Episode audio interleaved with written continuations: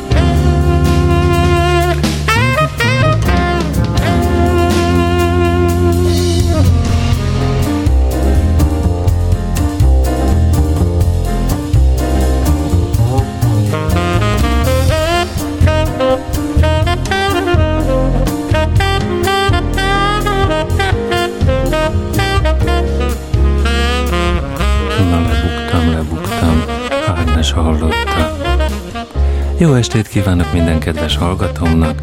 Péntek este van 9:30, Jóska rádiózik, túl vagyunk a vízkérdésen, előtte vagyunk Gergő egy percének és a színes híreknek. Valamint most hallunk egy nagyon kedves melódiát, ami hetek óta a fejemben jár, és azóta már a sokadik változatát mutatom meg. Ez a Cantaloupe Island. És a mai este, ahogy a felkonfban is olvasható volt, Aranyfejről fog szólni. Szeretettel köszöntöm a hallgatókat, azokat, akiket látok. Rozit, Ágnest, Marikát, akiről nagyon szívesen megtudnék valami bővebbet, és hogyha beírná a saját magáról a csetre.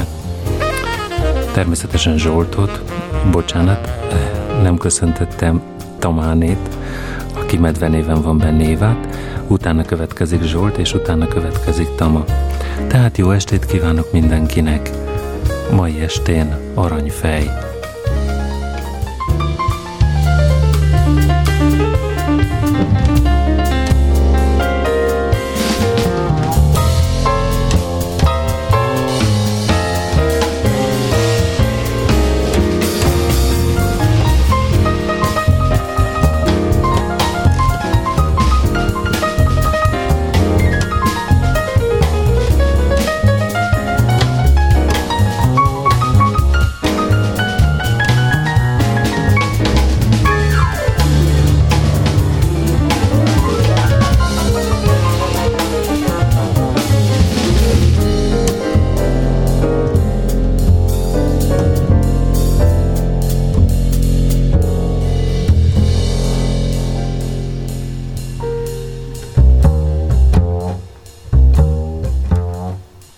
Egyedül vagyok mikrofon közelben, velem szemben ül Zsolt, ő is köszön benneteket. Sziasztok! Nem igazán szemben, átellenben. Igen, úgyhogy egy kicsit húzz le a mikrofont, az enyém.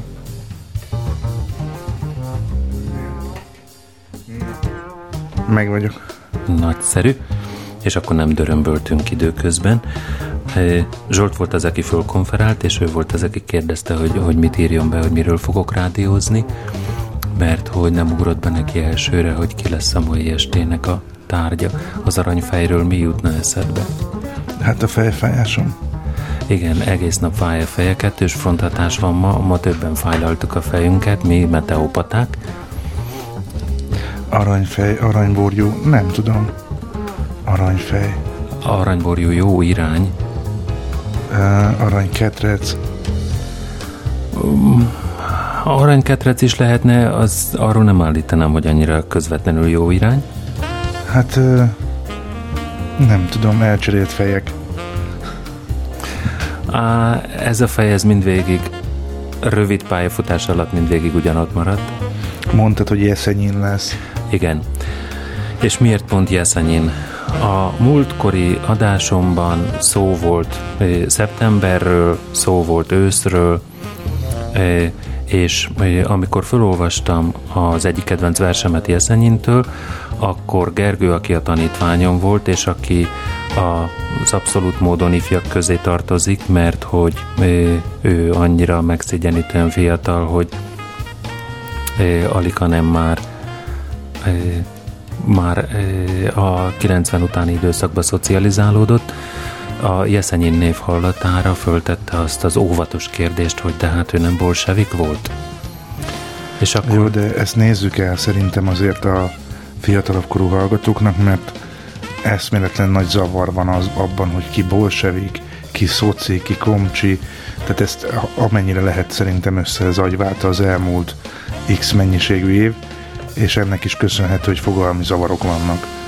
Na hát akkor én most fogalmi zavart fogok kibogozni a mai estén, mert hogy egy pályaképet szeretnék pár verssel megtűzdelve és némi zenei alábejátszásokkal megrajzolni a mai estén, mert hogy Jeszenyinről bármi más elmondható, de az, hogy bolsevik lett volna, az kétséget kizáróan nem. Tehát akkor Jeszenyinről lesz szó. Előtte most még egy ismét aranyhangot hallunk, Nina Simone énekel Pirate Jenny-ről.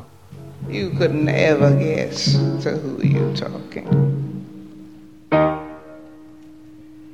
Then one night there's a scream in the night and you wonder who could that have been. And you see me kind of grinning while I'm scrubbing. And you say, what's she got to grin? I'll tell you, there's a ship, the black freighter with a skull on its masthead will be coming in.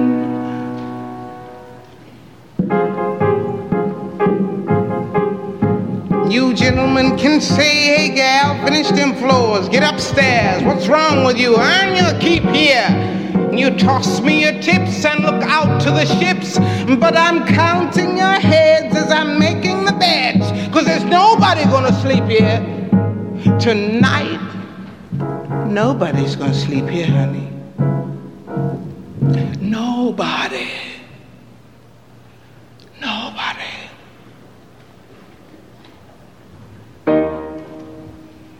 Then one night, there's a scream in the night, and you say, who's that kicking up a row? And you see me kinda staring out the window, and you say, what's she got to stare at now? I'll tell you. Hősünk, akiről ma este szó lesz, Szergej Alekszandrovics Szenyin néven született, de nyilván életének első szakaszát Ciriózsaként élte le, mégpedig nagyon-nagyon vidéken. A települést most az ő tiszteletére nevezték el. Most Jeszenyinónak hívják a falut, annak idején Konstantinovónak hívták. Az édesapja egy parasztember volt, az édesanyja pedig egy írástudatlan parasztasszony, és kisgyerekként az anyai nagyszülei nevelték. A tehetsége már viszonylag korán megmutatkozott, az első verseit 9 évesen írta meg. Rajongott az orosz irodalomért, szerette Puskint, szerette Gogolt. De ezek ilyen mol szintű versek voltak, vagy már élvezhetőek? Zsengék, de minden 9 éves gyermek nem rajong az irodalomért, és nem ír verseket, főleg nem a 2-vel ezelőtti század utolsó éveiben, mert hogy 1895-ről beszélünk, és hamarosan születésnap környékére jutunk. A régi naptár szerint Szeptember 21-én, az új naptár szerint október 3-án született 1895-ben. A egyházi iskolába íratták, miután látták azt, hogy egy eszes gyerekről van szó, és iskoláztatni kéne. És aztán ezután következett volna az, hogy tanítóképzőbe megy, miután 16 évesen elvégezte az egyházi iskolát, de ő maga is úgy fogalmazta meg, hogy hál' Istennek, szerencsére ez nem történt meg. Nem kívánkozott ugyanis oda. Aztán 17 évesen elszegődött Moszkvába, ahol először egy húsboltban, aztán egy könyvesboltban, és aztán pedig nyomdában dolgozott, nyomdai lektorként. Itt megismerkedett Anna Izrjadnovával, és közösen hallgattak egy népi szabad egyetemen esténként előadásokat. Aztán ebből a magasabb fokú szimpátiából hamarosan házasság lett, polgári esküvő után,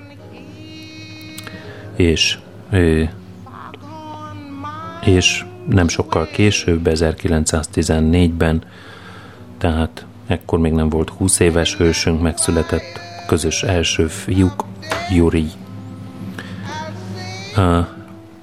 Jurinak különösebben nem jutott nagyon sok boldogság az életében, viszonylag rövid életű volt Jeszenyinnek ez a házassága, csak úgy, mint az összes többi következő, hiszen az alig 11 visszalévő életében még további házasságokat kötött, és majdnem mindegyik házasságából született gyermeke is.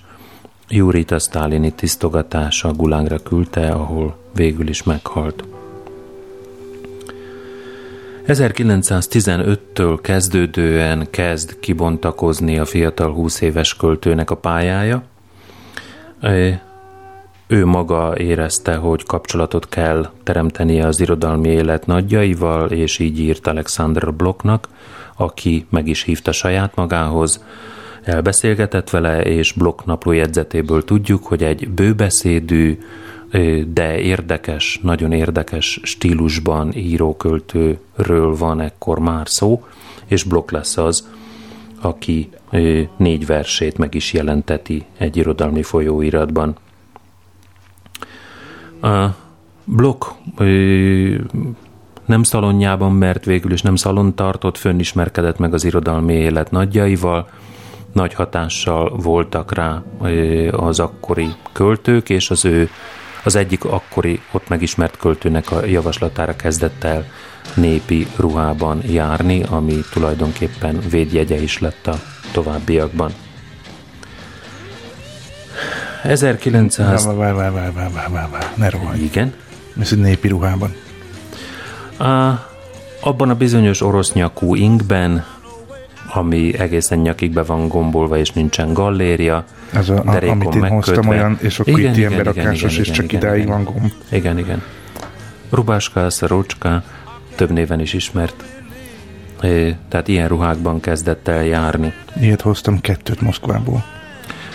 És én nem régen valamilyen oknál fogva rákerestem a neten, alig nem konkrétan erre, hanem talán valami más témában, de orosz témára, és aztán ráakadtam egy ilyen internetes oldalra, amelyik ennek a terjesztésével foglalkozik, kereskedelmével foglalkozik az Amerikai Egyesült Államokban.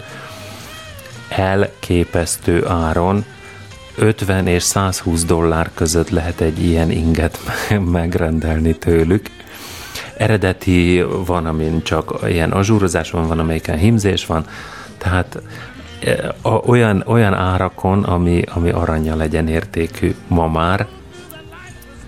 Ezek szerint viszont van érdeklődés iránta, mert hogy elbír tartani ennek a kereskedelme egy vállalkozást, meg egy honlapot is. Uh-huh.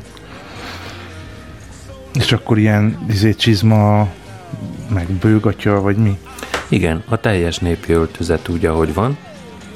A múltkori versből, ebből az Aranylik őszülből is erőteljes, népies hangvétel, a természethez való a népdal szintűen a természethez való csatlakozás, kapcsolódás hallatszik ki, tehát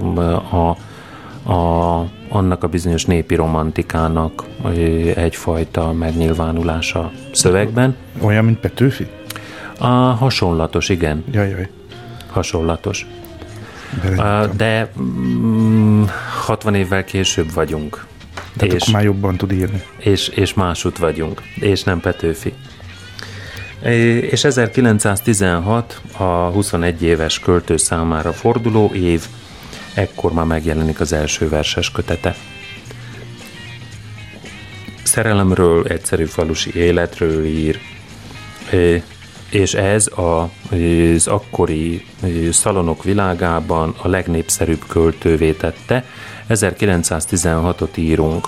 Még nincsen a nagy októberi szocialista forradalom, de az első világháború már tombol.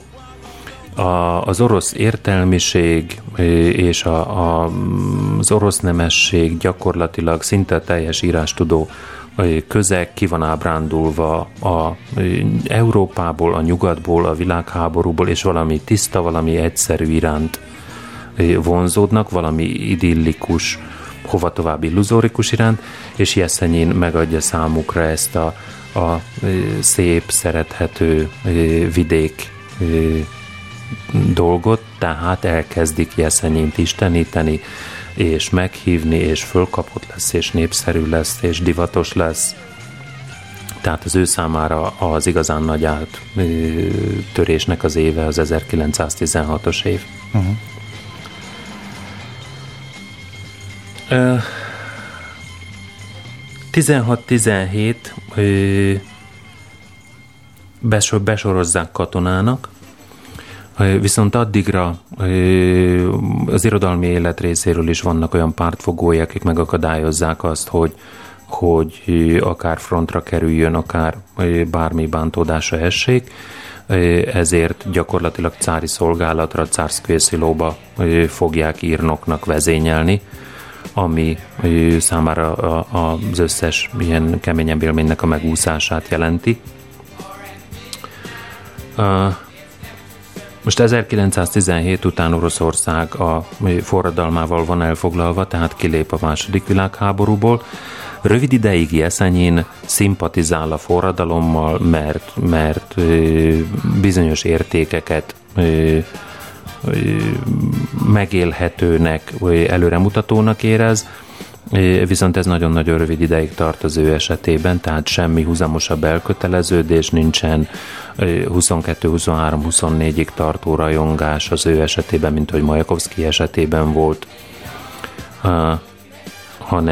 hanem újabb fordulatok következnek.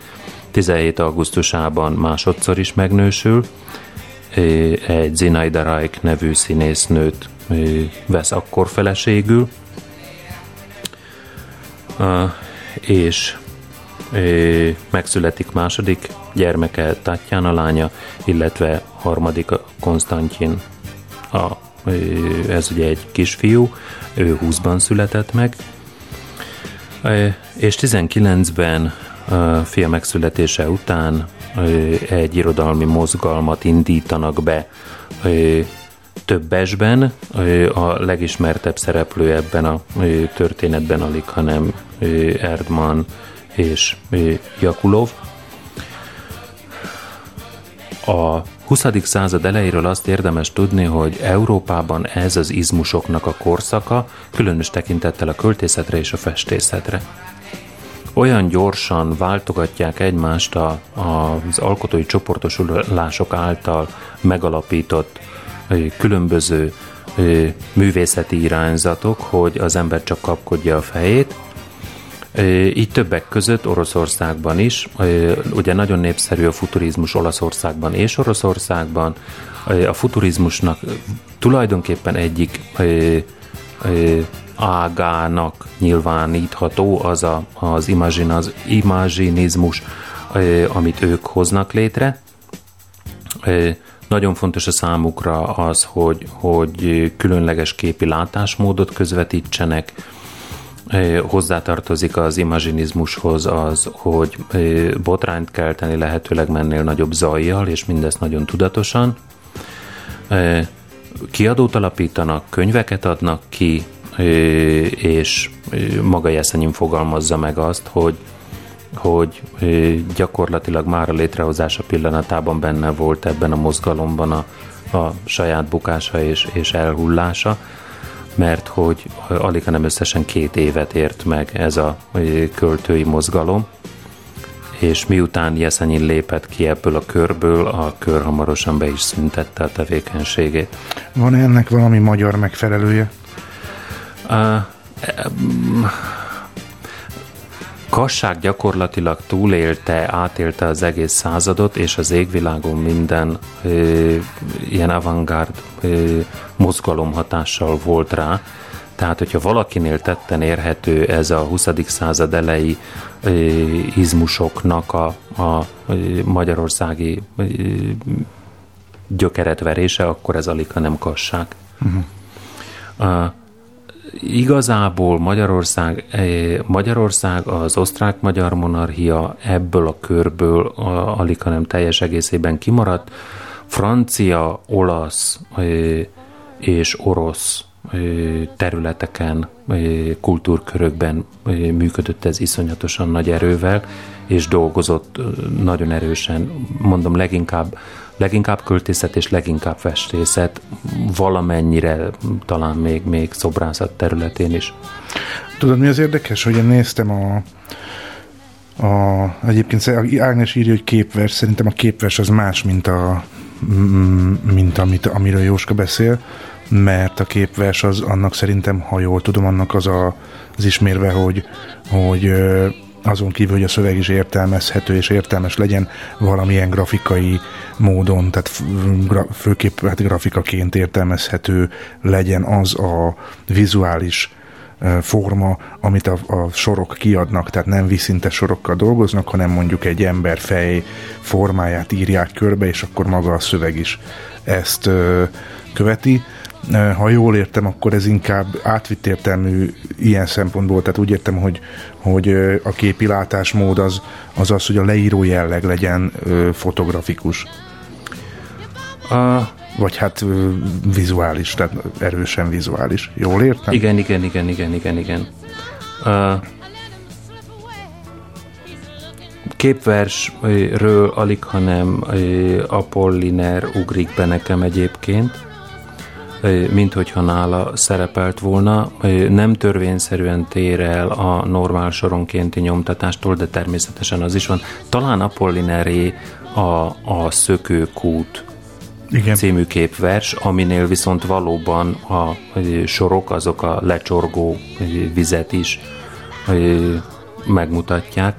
Ilyet csinált Kassák is, de hát azért teljesen mondhatóan a kortárs költészetből sem veszett ez ki.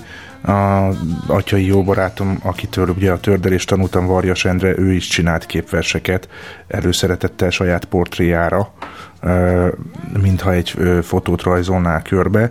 Talán, hogyha utána néztek a neten mondjuk Fehér László festészetének, hát nagyjából a képvers is az az irány, ahogy a Fehér Laci a körvonalakat rajzolja. Egyébként azt kezdtem elmondani, hogy tudod, mi az érdekes? Az, hogy a Kassákra próbáltam már többször rákeresni a neten, és nem része a digitalizált világunknak. Jogutódoknak, mert 50 évig jár Magyarországon. Azt 50 vagy, nem, én úgy tudom, hogy 70. Ez országról országra változik. Úgy tudom, 70 év, de hát ez mindenféleképp érdekes, hogy sem a digitális könyvtárban, sem a Digitális Irodalmi Akadémiának, sem egyéb más helyen nem fellelhető. Tehát ha Kassák-verset akarsz találni, akkor jobban jársz a beírott kézzel. Irány a könyvtár. Hát oké, én értem, csak például most ide lehetett volna idézni mondjuk egy Kassák-verset akár, de hát ez nem Kassák műsor. Igen. És akkor 20. év, illetve 20-as év még mindig. Inés kérdezi, hogy imagismről van szó? imaginizmről van szó. Amerikában is létezett, illetve hát rokonnak tekinthető az amerikai imagizm ebben a vonatkozásban, de meglehetősen laza volt ezeknek az irodalmi művészeti izmusoknak a szerveződése. Több olyan is volt a század elején, a 20-as évek közepéig, amelyik egy manifeston, tehát egy kiáltványon és egy-két alkotáson kívül hosszabb életet nem is élt meg. Minden esetre forrongott ott akkor valami, és nagyon könnyen lehetett ezzel a forrongással eljutni odáig, hogy valami újat megpróbáljanak definiálni, hogyha valami újnak le tudták rakni az elméleti hátterét és alapjait, akkor azonnal kiáltványt csináltak bele, manifestót, és utána elkezdtek alkotni. Ekkor szövődik össze a képi világ, dadaizmus és filmművészet, tehát valami iszonyatosan nagy fölfutása volt a művészeteknek ebben az időszakban. Jegyzem meg Buñuel nevét. Igen. Szeretném én ezt, ha nem is kötelezőnek, de szorgalminak feladni, hogy nézzetek minél több Buñuel filmet. Még az is lehet, hogy ami nálam vagy nálunk föllelhető, az holdacskákért cserébe berendelhető lesz. Támogatjuk mi a magunk részéről. És akkor még mielőtt elkövetkeznék az, hogy Gergő szórakoztat bennünket, illetve átkelnénk Amerikába, még egy dolgot gyorsan megemlítenék. 1920-ban 2 kötete jelent meg Jeszenyinnek, és a Kaukázusban utazgatott, elkezdett az életében egy jelentős változás kezdett el kialakulni, elkezdett kocsmába járni,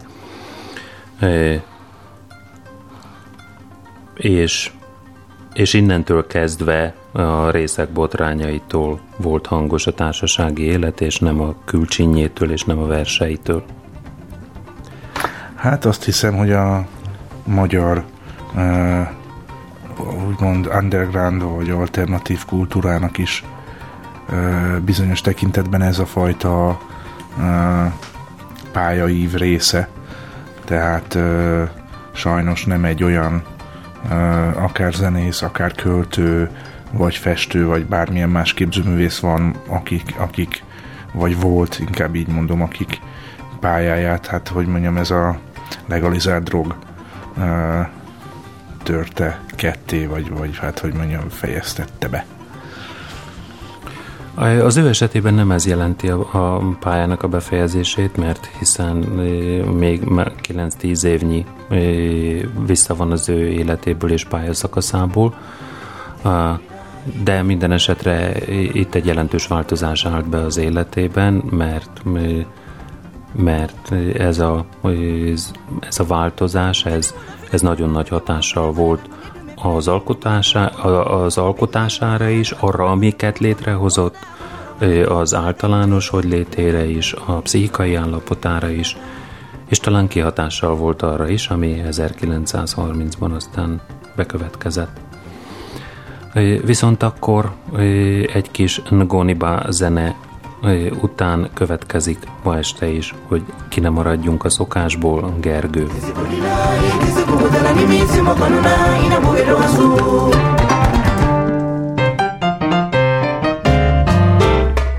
Jó estét kívánok az estiskola minden hallgatójának! Mivel Jóska bár visszadobta a mai legendás viccemet, mert hogy már elmondták élőben, ezért rövidebbekkel jelentkezem. Az első, hogy Nyuszika sétál az erdőbe, találkozik a bálnával. Te bálna, neked nem az óceánba kéne lenned? De.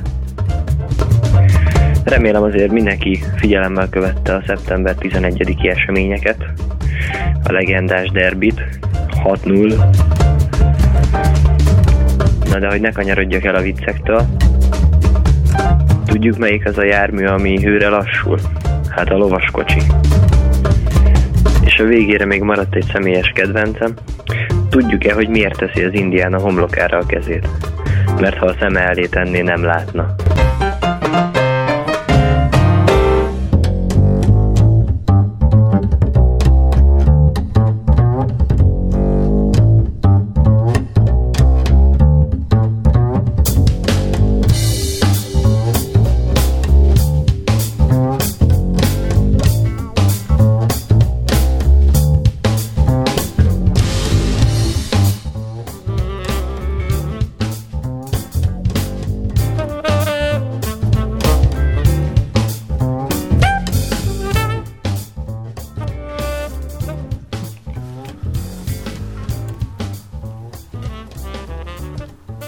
picit valamiért elebb hallgattunk, mint amire számítottam, de ettől még primán hallható alattunk a zene.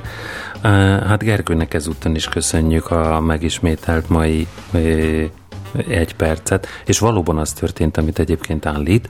Nagy lelkesen elküldte azt a viccet, amit 2 héttel ezelőtt a Zsófi már elmesélt, és akkor megírtam neki, hogy hát ez már volt, úgyhogy valami újabbal tessék előállni, és akkor azt írta, hogy ezek személyes kedvencei, amiket most küld, úgyhogy ekként értékeljük nagyon nagyra, amit hallottunk. Kérdezi Inés, hogy melyiket küldte? Azt, amelyikben a Nyuszika azért boldog, mert a lomb pénzt adott neki. Igen, nem mondjuk el, tessék visszahallgatni Zsófi műsorát. Na, de nagyon örülök annak, hogy Gergő ismételten küldött, és aztán még az volt az üzenet végén, de neki rohannia kell, mert edzésre megy. Úgyhogy ezt most villámgyorsan megcsinálta és elküldte. Hát a szeptember 11-i 6 óra meg én majd külön fogok reagálni a saját műsorságomban. Nagyon helyes. Igen, Ágnesnek beugrott, hogy melyik vicc volt az. Nagyszerű, és örülök neki. Nos, akkor folytassuk az emlékezésünket arra a költőre, akit Szergej Jeszenyinnek hívnak, és aki 1921 őszén Alexei Jakovlev festő műtermét meglátogatta, és ott megismerkedett egy Párizsban élő amerikai táncosnővel, akit Isadora Duncannek hívtak. Ő a sálas? Ő a sálas, igen. Ő egy Jeszenyinnél 17 évvel idősebb táncosnő, Nyugat-Európa és Amerika szerte nagyon elismert. És hát amit tudunk róla, meghívta Jeszenyint,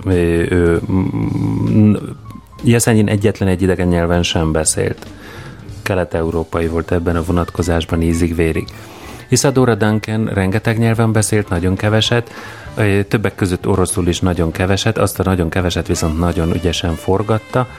Azt mondta Jeszenyinnek, hogy Zalatája Galava, aranyfej, majd mindenki döbbenetére szájon csókolta, és azt mondta, hogy ángel, angyal, utána megint megcsókolta, és azt mondta, hogy csort, ördög. Jeszenyin teljesen átszellemült ennek a hatására. Isadora Duncan azt mondta, hogy a kisugárzása olyan, aminek nem lehet ellenállni. Jeszenyin a saját verseit szavalta Isadora Duncannek, aki egy szót se értett belőle, de azt mondta, hogy gyönyörű. A Picasso kalandja jut az eszembe. Igen, olyan szerű, és így történt. És aztán statáriális gyorsasággal 1 éven belül össze is házasodtak 22. május 2-án. Isadora Duncan Amerikába ment, és magával vitte egy körútjára Jeszenyint is, aki nagyon nagyot csalódott Amerikában, mert egyrészt nem sikerült elérnie azt, hogy lefordítsák a verseit, és mennél több emberrel meg tudja ismertetni. Másrészt szerinte azok a körök, amelyekbe a felesége bevezette, azok álművészi körök voltak, és azt nyilatkozta így Amerikáról, hogy nekem tetszik a civilizáció, de Amerikát nagyon nem szeretem. Amerika az a sártenger, amiben elsüllyed, nem csak a művészet, de az emberiség legjobb tulajdonságai is. Boldogtalanul, depressziósan tért haza a Szovjetunióba, és ez a házassága is nagyon gyorsan véget ért, majd a válás után 23. májusában feleségül vette Augusta Miklasevszka színésznőt. Aztán 24-ben az életében bekövetkezett változások témakörét is érintő kötetet jelentetett meg, tehát verseiben őszintén val részegeskedésről, züllött kocsmázásokról, botrányokról, és Nagyezsda Volpin költőnőtől megszületik Jeszenyinnek a fia, A tragédia az, hogy a Szergej Jeszenyin nem ismerhette meg végül is a fiát, Alekszandr Jeszenyin-Volpint. A fiú előbb híres költő lett a Szovjetunióban, aztán a Szaharov-féle mozgalomban a 60-as években részt vett, kiköltözött az Egyesült Államokba, és ott neves matematikus lett, tehát alighanem kiváló génállományt sikerült örökölnie, úgy szürke állomány terén is. Aztán az egyébként még mindig az amerikai depressziós hatás alatt álló Jeszenyin délvidéken utazgatott ezután a Kaukázusban.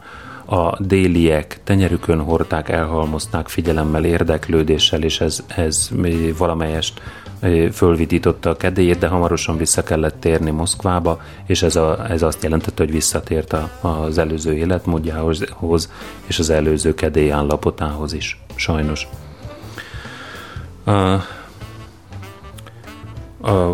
A lelki állapotára jellemző, hogy nem csak kocsmázás, hanem paranoia is társult az eddigiekhez. Pisztolyt vett magához, úgy érezte, hogy folyton követik, hogy figyelik őt a rendőrök, részegen gyakran inzultált egyenruhásokat. Azért ez egy elgondolkodtató, mert a művészvilágra a nagy részére, mint hogyha, vagy hát nagy részére, jelentős részére jellemzőnek tűnik a paranoia. Valószínűleg a fölfokozott érzékenységgel együtt jár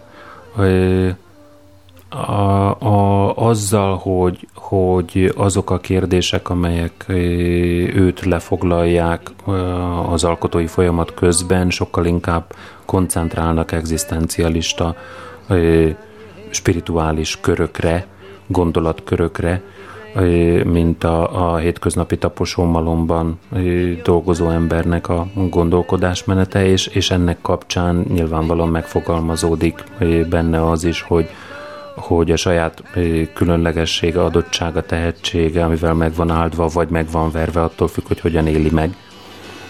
Mindez milyen gondolatmenetek mentén hova vezeti el. Uh-huh. Hát erről majd egyszer beszélgetnék egy pszichológussal, vagy pszichiáterrel, ugye kérdés, hogy melyikkel érdemes, hogy vajon ezek mennyire szükségszerűen, kötelezően vele járó momentumai a kiemelkedő tehetségnek. Szerintem is érdekes lenne egyébként a téma. Zsófinak földobjuk. Kis kutatási terület. Nagyon helyes kutatási terület. Én egy érdekes előadást ebben a témában már hallottam a Czeizel Endre professzor úrtól, aki a zsenikkel kapcsolatban foglalta össze a kiemelkedően tehetségesekkel, a zsenikkel, tehát akik nagyon kilógnak az átlagból, az eddig szakirodalomban hozzáférhető információkat összegyűjtve, hogy bizony-bizony nagyon nehéz velük kijönni, mert a zsenialitás az a hétköznapi ember számára túl van a normál területeken, tehát az határos, vagy időnként átlép az őrületbe. Visszaadom neked a szót, és hát nem tudom, hogy hol tartunk és ahhoz sajnos, képest, hogy versek. És sajnos ott tartunk, hogy 1925-öt kezdünk írni, 30 éves Jeszenyin, és az utóbbi 2 éve az életének az gyakorlatilag ilyen delíriumos állapotok környékén volt. Mindeközben a pályájának a legszebb verseit, egy poémát megalkotott, tehát ez valószínűleg szerves része volt az alkotási folyamatnak az ő részéről. 25 tavaszán megismerkedett Lev Tolsztoj, a regényírónak az unokájával, Szofia Andrejevna Tolsztajával, aki az 5. felesége lett. Sajnos ez a házasság sem tudta őt a depressziójából kimozdítani. Felerősödött a paranoiája, hallucinációk gyötörték, és 25 novemberében teljes idegösszeomlással kórházba is került, ahol egy egész hónapon át kezelték. December 21-én kiengedték a klinikáról, a kiadójától kikérte az összegyűjtött verseiből kiadott kötet honoráriumát, és Szentpétervárra utazott, ahol az Angleter szállóban szállt meg. Elutazása előtt még meglátogatta a gyerekeit, és azt mondta, hogy elutazom, rosszul érzem magam, biztosan meghalok, és kérte, hogy vigyázzanak a fiára, és ne kényeztessék el. A Szentpétervárt, az Angleter szállónak az 5-ös szobája, az innentől kezdve már egy fogalom, mert hogy ebben az 5-ös számú szobában találták meg december 28-án a holttestét, a szállodai szobában a fűtőcsövekre fölakasztva. A szobában megtalálták a saját vérével írt búcsú versét is. A testét boncolás után Moszkvába vitték, ahol december 31-én a koporsóját körbevitték a Puskkin szobornál, a Tverszkij bulváron, és a Vaganovszkaja temetőben helyezték örök nyugalomra. Tekintettel arra, hogy nem volt tanúja annak, hogy hogyan halt meg, a lehetőleg különfélébb elméletek láttak napvilágot arról, hogy mi történt, öngyilkosság volt-e, vagy megölték. Megölték és írtak utána előbb közben a vérével egy verset, vagy hogy? Pro és kontra érvek láttak ebben a témában napvilágot. Azt állítják, az egyik szerző azt állítja, hogy a 168 cm alacsony költő, az 5 méter belmagasságú szálloda plafonjánál lévő fűtés vezetéket még a bútorokra állva se tudta volna elérni. A zakója eltűnt, a feleségét, akinél utoljára járt, rabló, gyilkos megölte, tehát ott a halála környékén túlságosan sok az ilyen megmagyarázhatatlan esemény, és ezeknek a láncolata ahhoz, hogy minden kételyt meg, vagy feloszlatóan meg lehetne azt állapítani, hogy pontosan mi is történt, és hogy ez mindenkit meg is tudjon nyugtatni. Uh-huh. Na, most zene vagy versek jönnek, mert aztán csak azért hajtalak ám így, mert azért csak valami verset fel fogsz olvasni, nem? Az utolsó évből egy rövid idézet.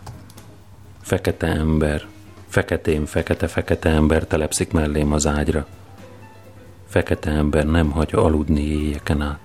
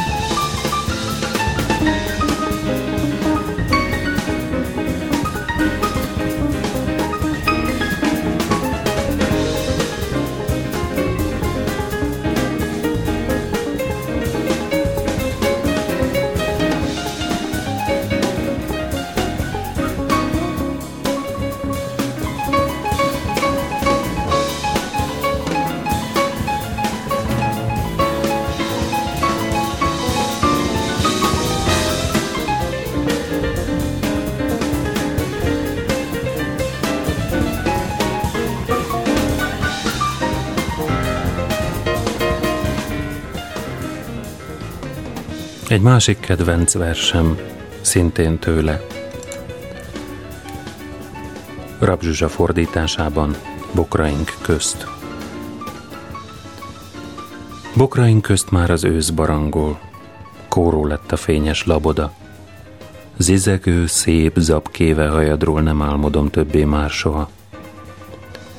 Arcod haván, bogyók vére, bíbor, szép voltál te kedves, illanó, szelíd, mint az alkony puha fénye, s fehéren sugárzó, mint a hó.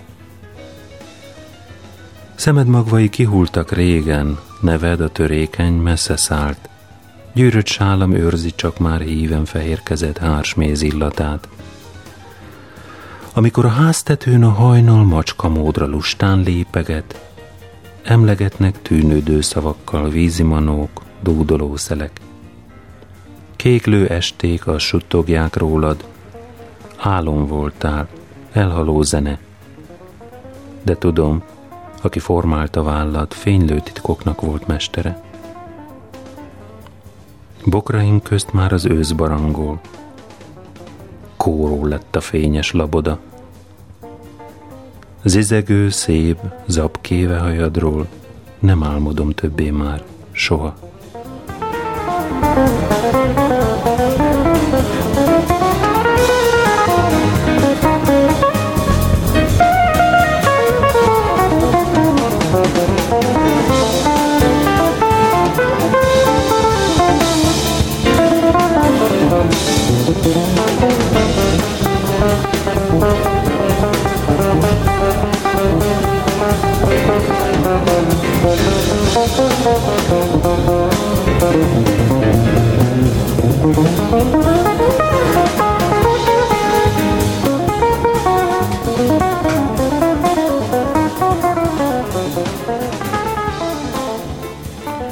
Bízom benne, hogy amikor egyszer majd hazaér Gergő az edzéséről, akkor vissza fogja hallgatni ezt a műsort, és egy kicsit képbe kerül arról, hogy ki volt ez az aranyfej.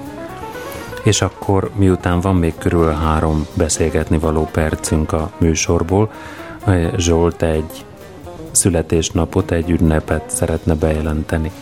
Hát igen, annyit kell tudnunk, hogy ugye a mi teremtő jó anyánk a Tilos Rádió, és a Tilos Rádió a napokban tölti a 19. évét, úgyhogy az Instantban vannak különféle bulik, tegnap, ma és holnap, tehát aki mondjuk még akarja a Tilost ünnepelni, én javaslom a holnapi napot akár erre, úgyhogy hajrá Tilos Rádió. Hát nagyjából ez a születésnap, és még egy információ, ugye ma nem csak tétlenkedtem, hanem a 17.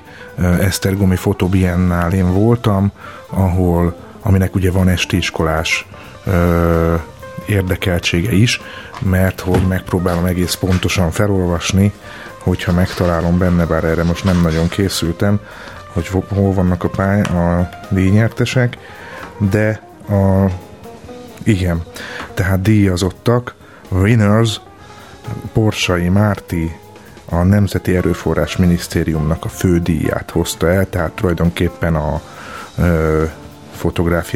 esztergomi fotográfiai biennálénak a fődíját Borsai Márti nyerte, akinek ezúton is gratulálunk. Erről készült videófelvétel is, amit már az új esti iskolán fogtok látni, de azért érdemes elmenni, ha tudtok, Esztergomba. Tehát irány Esztergom, most pedig mi búcsúzunk a magunk részéről, és mi mással is búcsúznánk, mint a Cantaloupe Island-del, és a kvízkérdés után a színes hírekkel zárul Jóska ma esti rádiózása. Köszönöm szépen azoknak, akik hallgattak és akik kitartottak. Most van nekem közben egy kérdésem, Jós kérdés.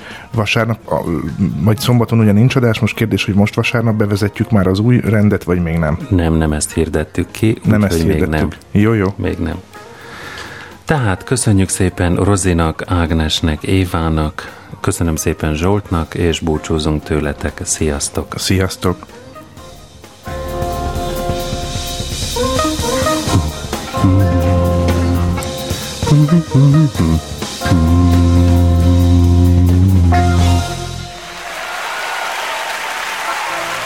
A vízkérdés következik. Előről gazdag, hátulról teremtmény. Össze-vissza megkurtítva, Csermely elcsapott városi fogalmazó szerint az államhatalom kezelője. Mi az? A válaszokat szeptember 24-én pénteken déli 12 óráig várom a tanfelügyelő@estiskola.hu e-mail címre. Még egyszer a kérdés, elölről gazdag, hátulról teremtmény. Össze-vissza megkurtítva, Csermely elcsapott városi fogalmazó szerint az államhatalom kezelője. Mi az?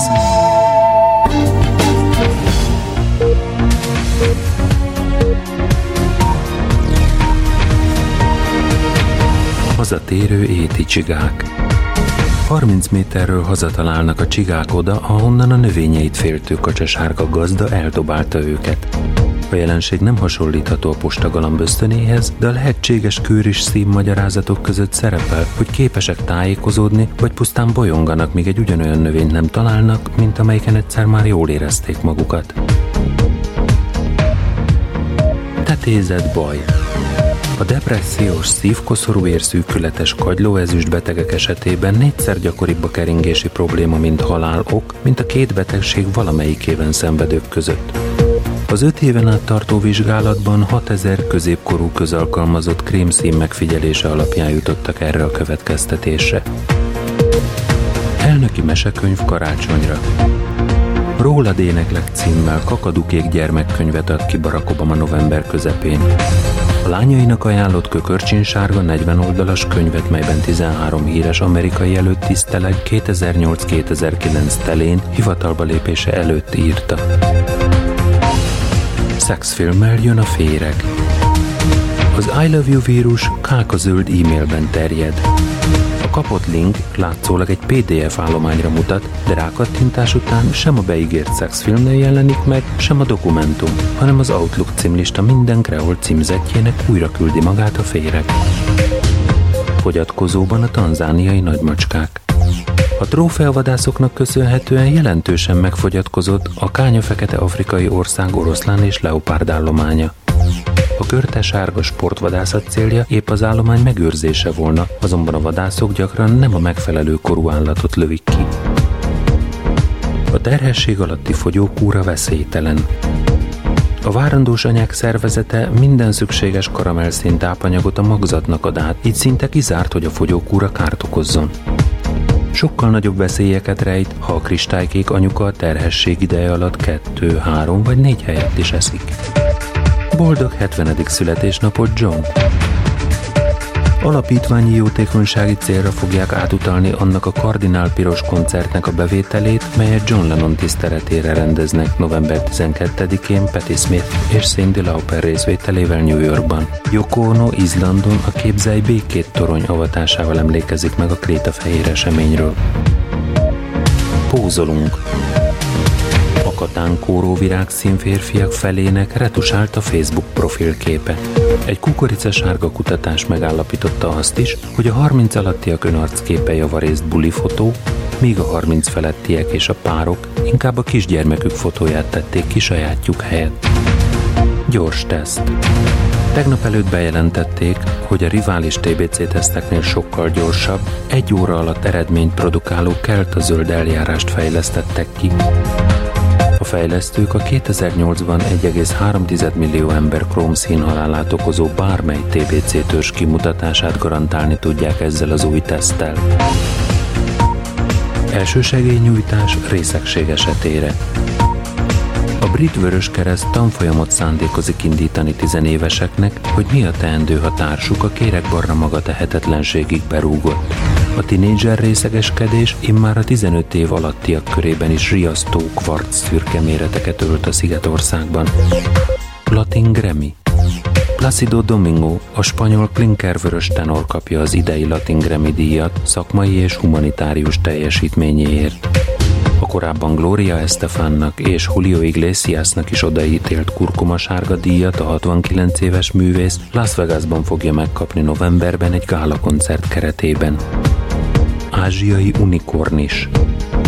Délkelet-Ázsiában 1992-ben fedeztek fel egy nagyon ritka állatot, mely nevével ellentétben 2 kobaltviola szarvval rendelkezik. A Szaoláról ez idáig csak fotók álltak rendelkezésre. Az augusztusban Laoszban befogott példány a kakaspiros fogságot nem élte túl. Elbutítanak a számítógép programok.